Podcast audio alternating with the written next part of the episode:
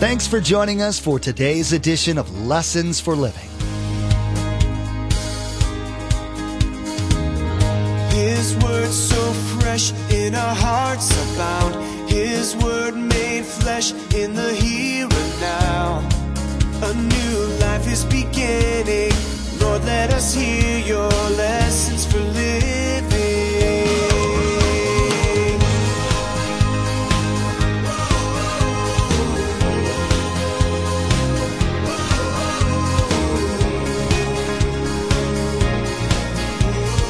Lord, let us hear your lessons for living. You say, well, what do you mean I'm saved by faith? Well, were any of you there? Did you ever see him personally risen? No, you didn't see it, but you believe it. Just like they believed he would do it. But what happened after the cross that John the Baptist never got to experience? What happened? When you accepted Jesus Christ, who came to live in you? God. That never happened to the Old Testament people. So I have greater opportunities, I have greater privileges, and I have greater responsibility. Jesus talked about the greatness of John the Baptist and his role as a prophet. All of us look to and admire John the Baptist for his role as the messenger who announced the coming of Christ. And yet Jesus said that he who is least in the kingdom of heaven is greater than he. How can that be? In today's message, Pastor Mark explains that while some in the Old Testament foresaw Jesus coming, there was one thing they never got to experience: God indwelling them. What a blessed time we're living in when we can be so blessed as to have God himself take up residence within us by his Spirit. Remember, there's quite a few ways to receive a copy of Pastor Mark's teaching. We'll be sharing all that information with you at the close of this broadcast. Now, here's Pastor Mark with his continuing study entitled, Opportunity Brings Accountability.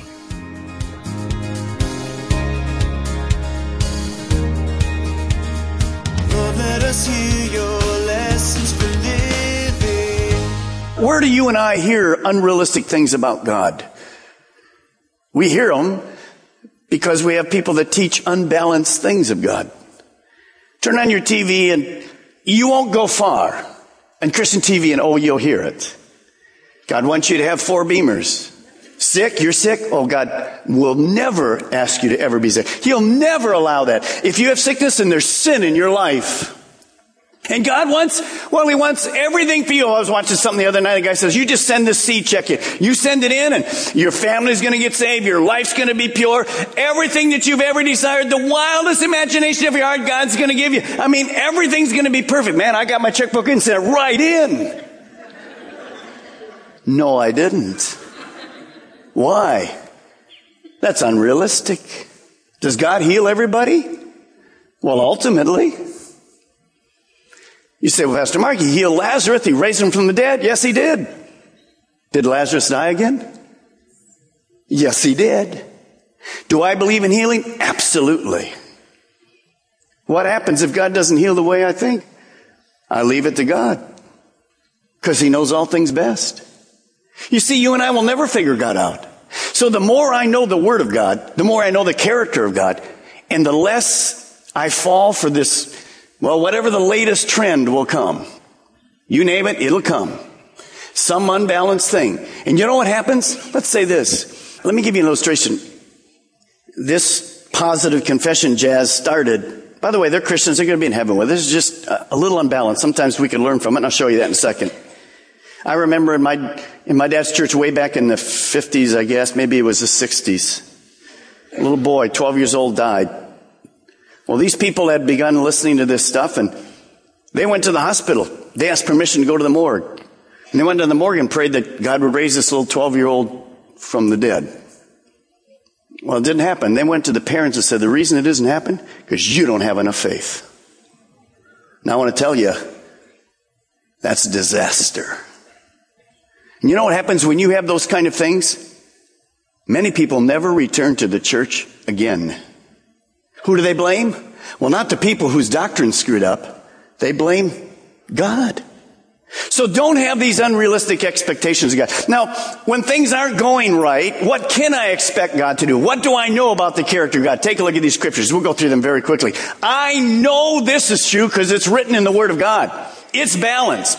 I know that Jeremiah twenty-nine says, I have the plans for you. Notice the plans that are prosper you, give you hope and a future. God isn't against you. He's for you. But sometimes He uses these things that don't get solved to grow me and to mature me and to make me more like Him. There's no other way. I also know in Romans eight twenty-eight, when I look back on my life now, Romans eight twenty-eight, basically, there's Balmer's translation. When you get to the end, everything that God's allowed in your life that you didn't screw up, but if I go right out now and have an affair or steal or rob a bank, I mean, God is in control of that. I blew that. And is good stuff going to happen to me? No. But sometimes bad stuff happens to me because God allows it. But you know what? When I finish life and I look back over my life, it was all good. It worked out for the better. By the way, did Jesus, can Jesus understand this verse? Did bad things happen to Jesus? Hello, we have a cross. But if you look back on it, it ended up right. Now, in expectation, I don't want you to expect things too low. Because sometimes we don't... We don't expect God to do anything then. Well, Pastor Mike, you're saying expectations, I got to be very careful. Yeah, you do, but here's what you can expect. Look at this next verse. Ephesians three twenty, you know it. Now to Him who is able to do exceedingly abundantly above all that we can ask or think or expect, because God lives in us. So I know that I can limit what God wants to do. And that's kind of where the faith thing comes. That's where the prosperity thing comes. And I think there's some truth to that, but you have to certainly balance it. You see, God wants to prosper me, not for me, but to advance the kingdom of God. Can you imagine me taking this, this prosperity gospel that we hear, that God wants you rich and have money and four cars in your car and in your garage? Can you imagine me, remember the little village church I was at in India? Can you imagine me preaching that stuff there? Those people are going to go, say what? I'd like a little meat twice this week. That's as big as they can get. Understand. We live in a funky world. So here's what I want you to write down this morning. Trust God to do the right thing. By the way, He always does.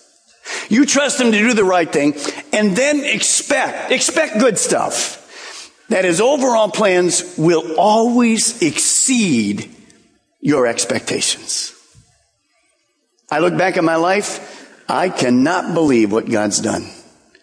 Through the pharmacy years, through bringing me my wife and our kids and our grandkids and just all the stuff. You said, well, Pastor Mike, look at some of the stuff that happened. You open heart surgery. And like, yeah, it's okay. I expected God to do something a little different. You know, when the elders prayed for me and the night before I had my open heart surgery, I expected to just get out of that bed and go. Next morning, I was on the table.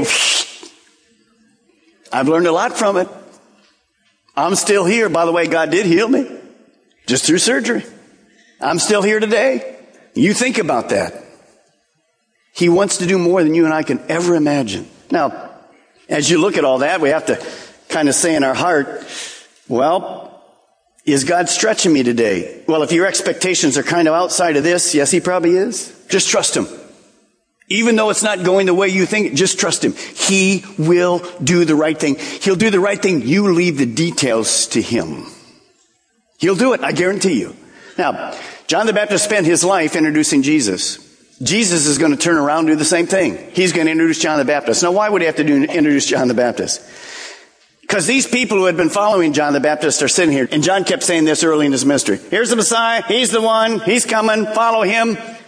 And the next question here from John the Baptist is, is this the one? You sure he's the one? So Jesus is going to say, no, John was right. John was right. John wasn't this fink. He wasn't this guy that just vacillated back and forth. So he's going to introduce him. Let's take a look at it. Verse seven. As John's disciples were leaving, Jesus began to speak to the crowd about John. What did you go out in the desert to see? A reed swayed by the wind? If not, what did you go out to see? A man dressed in fine clothes? No, those who wear fine clothes are in king's palaces. So Jesus just says to the crowd, well, John the Baptist wasn't this fickle man. He has a little lapse of faith right now. But this was a man who had the opportunity to introduce me. He did a great job. He lived this austere life, and he told the truth no matter what. In fact, he told the truth so much, straightforward that he's in jail this morning. Remember this? Some of you were raised with cattails, and the wind would blow, and they'd go like this, and the wind would blow, and it'd go like this. That's not at all what John was. He wasn't this fickle guy. By the way, if if Jesus would introduce you this morning, what would he say about you? What words would he use? What what characteristic would he say to you? Would he say, well, this week I'm this way, and this week I'm that way? Or would he say to you, here's a guy, here's a gal that goes for it. They're gifted by God. They know the gifts. They, they take it serious. They're going for it. That's what he's doing with John. Look at verse nine. Then what did you go out to see? In other words, why did you go out in the desert to see this guy that has locust feet hanging out of his mouth and eating honey? Why'd you go see this wild man in the desert? Why? Did you go out to see because he was a prophet? Yes, I tell you, and more than a prophet. This is the one about whom it is written, I will send my messenger ahead of you, who will prepare the way before you. So Jesus takes them again to the Old Testament. And he takes them to this Italian parable called Malachi. No, it's Malachi. It's Malachi three one. That's in case you were Italian this morning. That was for you. Maybe you missed it. Malachi is the last book in the Bible. What does it say? It says this, look, I'm sending my messenger and he will prepare the way before me. Jesus says, that's who John the Baptist was. That's exactly who he was. And then he says, verse eleven, I tell you the truth. Among those born of women, there has not risen anyone greater than John the Baptist. Now, why would that be? Why would John the Baptist, up to this point, be greater than anyone ever really born? Obviously, other than Jesus, because of this. If you look at Moses, and you and you look at David, and you look at Isaiah and Ezekiel and all the Old Testament prophets, they talked about the coming of Jesus. They believed in it. But there was only one human ever who was the forerunner of Jesus, who personally said and baptized him, this is the Messiah. So that was the role of John the Baptist. So in those terms, John the Baptist was greater. But then he has something to say to you and I. Look, look at the last part of this verse. It, it's very powerful. In verse eleven, and yet he who is least in the kingdom of heaven is greater than he. In other words, you and I have greater opportunities, we have greater responsibilities, and we have greater blessings than John the Baptist ever had. Why? In the Old Testament, and even John, they looked forward by faith, follow me, by faith, Abraham and all the Old Testament people, they looked forward to Jesus Christ dying on the cross. They're looking forward to when that would happen in a period of time. They never got to see it. They just believed by faith, and they were saved by faith. Well, here you and I are. We're after the death, burial, and resurrection of Jesus Christ. It's already taken place. So the Old Testament people look forward to the cross. What do we do? We look back on what happened. See, it's already happened. In the Old Testament, they were saved by faith. We're saved by faith. By the way, you say, well, what do you mean I'm saved by faith? Well, were any of you there? Did you ever see him personally risen? No, you didn't see it, but you believe it. Just like they believed he would do it. But what happened after the cross that John the Baptist never got to experience? What happened? When you accepted Jesus Christ, who came to live in you? God. That never happened to the Old Testament people. So I have greater opportunities, I have greater privileges, and I have greater responsibility. That's why I'm greater. You have God. If you're a Christian, you have the Spirit of God living in you. Unbelievable. Ministering to you, challenging you, growing you, and comforting you. Never happened in the Old Testament. That's a wonderful privilege. Now, verse twelve is one that's kind of hard to understand. Watch it. From the time of John the Baptist till what? Till, till what? Now. When is now? Let's, let's talk about it in the Greek language. When is now in the Greek language? Now. You know your Greek scholar, did you? Now, when is today now? So think about this. Is today now? Is today now? So the principle that we're going to study in this little verse, very important, incredibly important verse. Will this principle apply to me now? Yes. It will. Let's see what it says. It's exciting. Jesus says, from the days of John the Baptist until now, The kingdom of heaven or the kingdom of God has been forcefully advancing, and forceful men lay hold of it. Have to be careful. You can take that wrong. What does it mean? Well, there's actually two meanings and two applications. First, Jesus said the kingdom of heaven has been forcefully advancing and forceful men lay hold of it. You see, beginning with John the Baptist, Satan was against anything that represented Christ and the church. There was a spiritual battle. So there's always intense spiritual warfare right now this morning trying to destroy the kingdom of God and his messengers. That was evident. John the Baptist was already in jail. What would happen to John the Baptist? What would forceful people do to John the Baptist? They'd kill him. And why would they kill him? For one thing, because he promoted who? Jesus Christ. Not a church, but the person of Jesus Christ. See, it's always about Jesus Christ. Well, would the enemy, Satan, ever relinquish that battle? Never. On the cross, Jesus would die. Why did he die? Because Satan was against him. Satan wants to kill, steal, and destroy.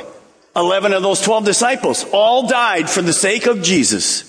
Today across the world, people are still dying for the sake of Jesus. You're in spiritual warfare. And Jesus says, there's an incredible spiritual warfare against us.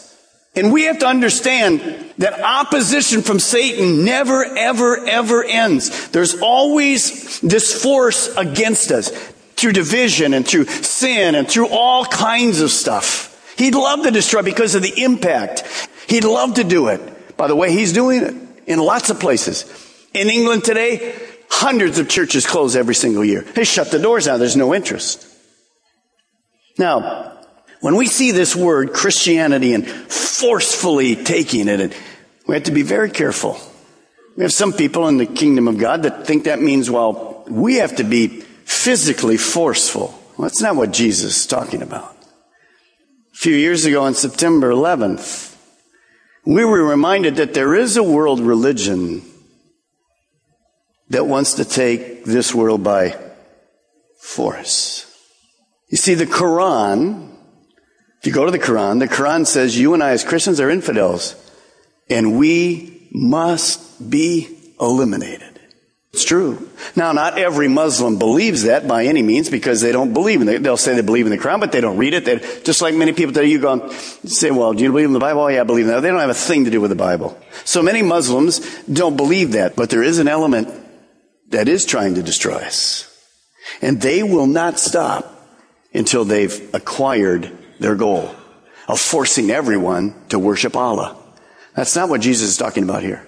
He's not going to talk about a physical force. So if I have this outside force against me, because I'm a Christian, and against this church and anything, if I always have this force against me, what should I do?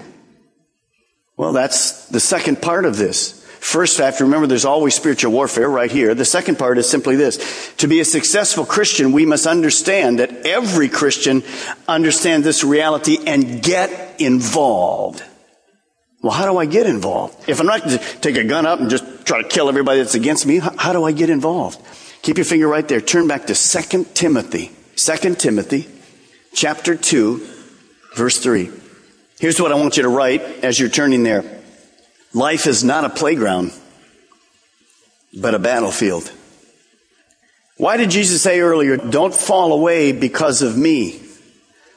How many people used to serve God, but they've fallen away? Hey, just there's no interest anymore. Used to believe in the Bible, read the Bible, taught the Bible. They're gone. They're not here. They're not around. What happened? They forgot there was a warfare. They didn't understand that there's a battle. By the way, if you're married, do you have to fight for your marriage? How long do you have to fight for your marriage? If you've been married fifty years, do you have to still fight for your marriage? Absolutely. You have to fight for your marriage until you die. Why? Because Satan's out against it. I always have to fight. It never stops. Ever. Now in Second Timothy, we read an incredible principle. Actually, in First Timothy, Paul says to Timothy, you got to fight the good fight. What do you, what do you mean, fight the good fight? What does that mean? Well, look at Second Timothy chapter two, verse three. Chapter two, verse three. Paul says this to Timothy. Endure, here's a word, those of you that are in the Marines, hardship with us like a, circle these words in your Bible, like a good soldier of Christ Jesus. See, I'm I'm not a soldier of the United States Army or Navy, Marines, whatever. That's good. That's that's wonderful. And we need to pray for them. But if you're a Christian, you're a soldier. This morning, you're a soldier in the army of God. Then he says this in verse four. No one serving as a, a soldier gets involved in civilian affairs because he wants to please his commanding officer. Well, who is our commanding officer? It's not me, it's Jesus. So what does that mean? As a Christian, we're soldiers. Paul says, remember, we live in this world. So God isn't taking us out of this world. We're fighting the battle here. And, and you and I, well, we're going to raise our children. We're going to go to school. We're going to get educated. We're going to get advanced in jobs. We're going to have a house and an apartment and a car and a condo. And we're going to do all those things and enjoy lunch together and have a golf game once in a while or a sport or something. You know, that's wonderful. All those things are good. But they can never be the primary thing. You see, if I get tangled up with all of this stuff, I'm going to lose the battle. Oh, the kids got a ball game set and they got this over here and they got over here. And they, they got tangled up in the things of this world.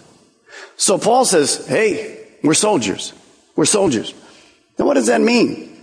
Well, opportunity brings accountability. You're a soldier. How are you doing in the battle?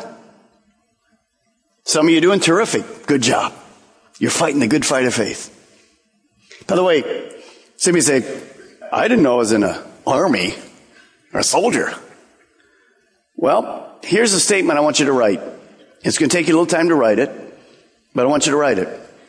Advancing the kingdom, that's what an army does. Advancing the kingdom requires, number one, fervency in prayer.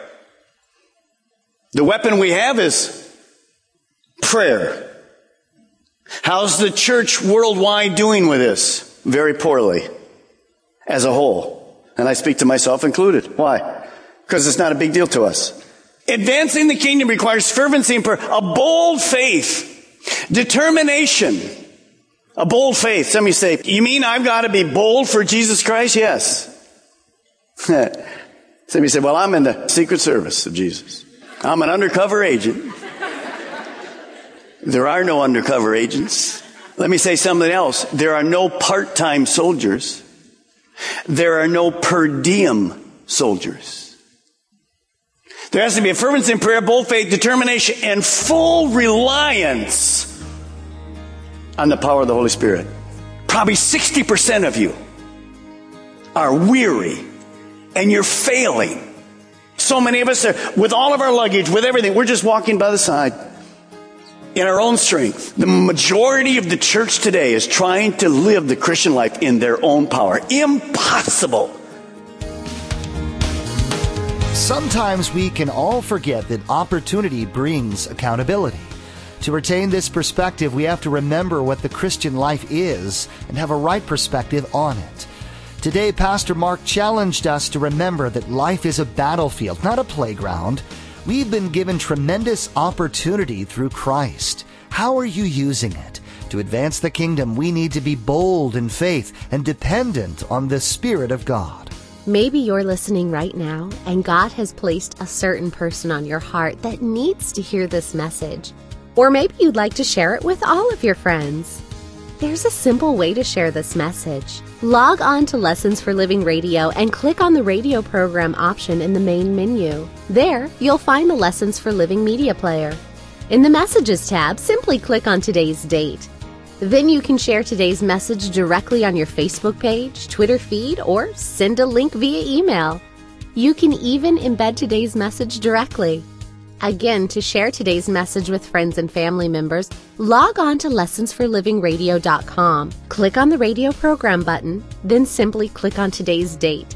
You'll find all the options to share. It's hard to imagine that any Christian could be indifferent to the things of God, especially about someone coming to Christ.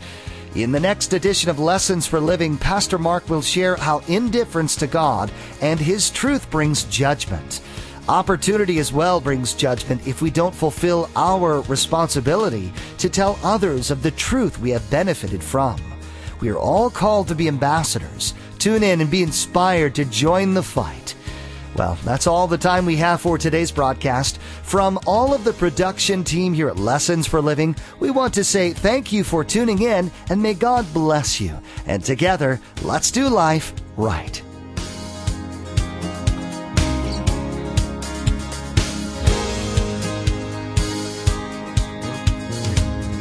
Our eyes have seen and our ears have heard His word made flesh in a herd.